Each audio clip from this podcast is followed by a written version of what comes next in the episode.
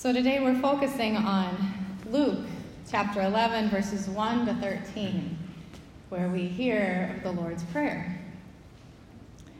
Dear Pastor, I say my prayer before I eat my supper, but my mother still makes me finish my spinach and drink my milk.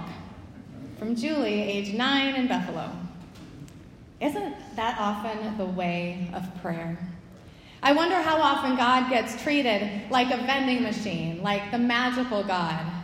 As we pray for our team to win, for our watch to be found, for the light to turn green, for the spinach and milk to disappear sometime during the course of supper. Debie Thomas says, like some of you, I was raised to believe in a gumball God.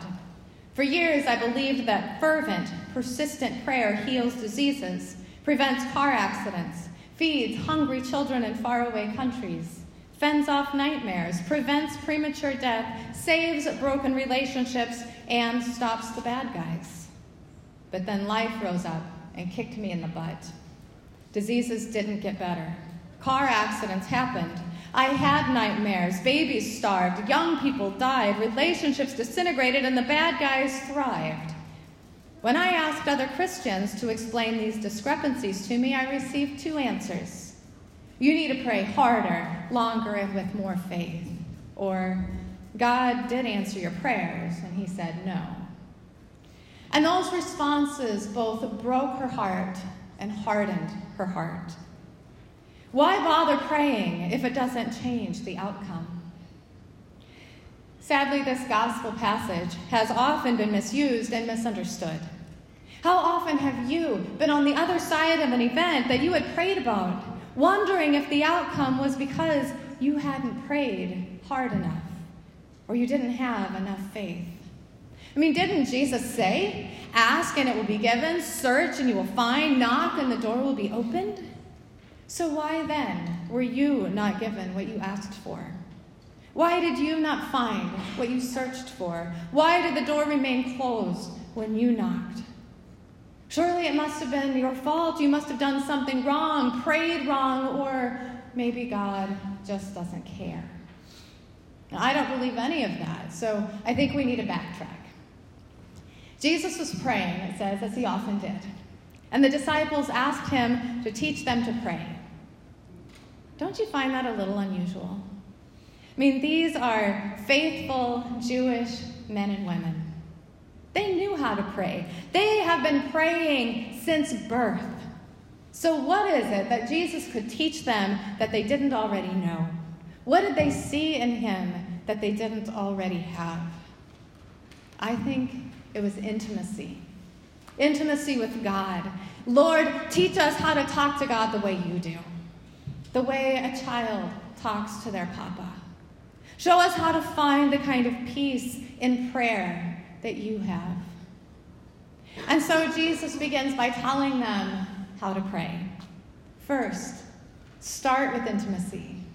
Start with Father, Abba, Papa, Daddy, Mom, Mimi. Start with that intimacy, with that familiarity. And then you go to respect. Hallowed be your name. Being Abba or Mom, Lord, is the most important relationship that you are to me. It means that I trust you. Your kingdom come. It's not about what I think is right, but about what you have designed for us, about what gives life in you. Your kingdom come here, in this time, in this place. Give us all what we need to live bread, water, companionship. Nothing extravagant, but enough for everyone. And then forgive us Forgive us because we are still learning to forgive. And in that process, keep us from straying. And that's it. Now, as Paul tells the Philippians, let your requests be known to God, but first Jesus says, start here. Because the Lord's Prayer is a realignment of our requests. It's a realignment that puts our desires in line with God's will and not the reverse, not the other way around. Dear Pastor, I know God loves me, but I wish He would give me an A on my report card so I could be sure. Love Teresa, age eight in Milwaukee. Now, I don't know about any of you, but when my child asks for something, he often doesn't take no as an answer. I got that right? Uh huh. So he starts by asking why or why not, and then he asks again and again and again. And usually, if Mark and I have made a decision, that's the answer no matter how many times he asks. It's irritating. And like Abraham, then, he tries to negotiate. Now, honestly, if he comes up with a fair option, I, I might consider it. But he is shameless in his asking, just like Abraham. How about if I do this? Then can I have that? What if there are 50 righteous people? It, wait a minute. What about 45? What? How about 40? What if there's 40 righteous people? Will you still destroy Sodom? What about 30? How about 20? God, please don't get mad, but what about 10? So, so Jesus goes on to tell the parable about the man who goes to his friend asking for bread because someone has come to his home unexpectedly and he has nothing to offer. So he pounds on the door and he yells at the window. And this, again, is about hospitality. I don't know if you've noticed, but that's been a regular theme over the past several weeks. And when a family can't offer proper hospitality to a guest, it is a mark against the whole community. So I imagine the neighbors are getting a load of this, right? They can hear this commotion on the street. So finally, the friend gets up and gives him what he needs. And the word in our biblical translation says that it's because of the man's persistence. But the word in Greek is more in line with shamelessness. It's not that the man demanded until his friend gave in, it's that he made the request without shame, knowing that it was absolutely necessary, that it was in line with what needed to happen for himself and for his family and for his guests and for the whole community. The man asked shamelessly. Abraham asked shamelessly, both trusting in the justice of the request and trusting in the God who is very patient with our requests. Dear Pastor, thank you for your sermon on Sunday. I will write more when my mother explains to me what you said. Yours truly, Justin, age nine of Westport. And so Jesus goes on. When you ask for what is needed, it will be given.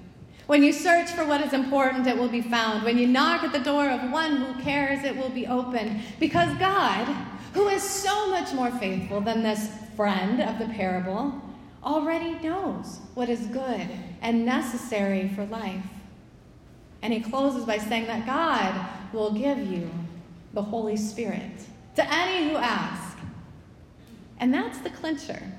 If you haven't paid attention yet, we don't get whatever we ask for. That's not what Jesus says. We get the Holy Spirit, we get the advocate, the inspirer, the guide, the person of God sent to us to open our hearts and minds to Christ, the one whose job it is to realign our hearts with God's. That's the promise Jesus makes. It's the only promise here.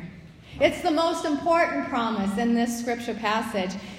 We know there are no unanswered prayers, and yet God's answers go so much deeper than simply yes, no, or not yet. I mean, what kind of relationship is that when that's the only response we would get? And so we pray. We pray as a way of being intimate with our mama, papa, we pray to share our blessings and our hurts. We pray and lament, getting angry when things are clearly not as they should be. We pray shamelessly, trusting in God's patience and care for us. We pray ceaselessly in our rising and our setting, in our work and in our play, in our fear and in our hope.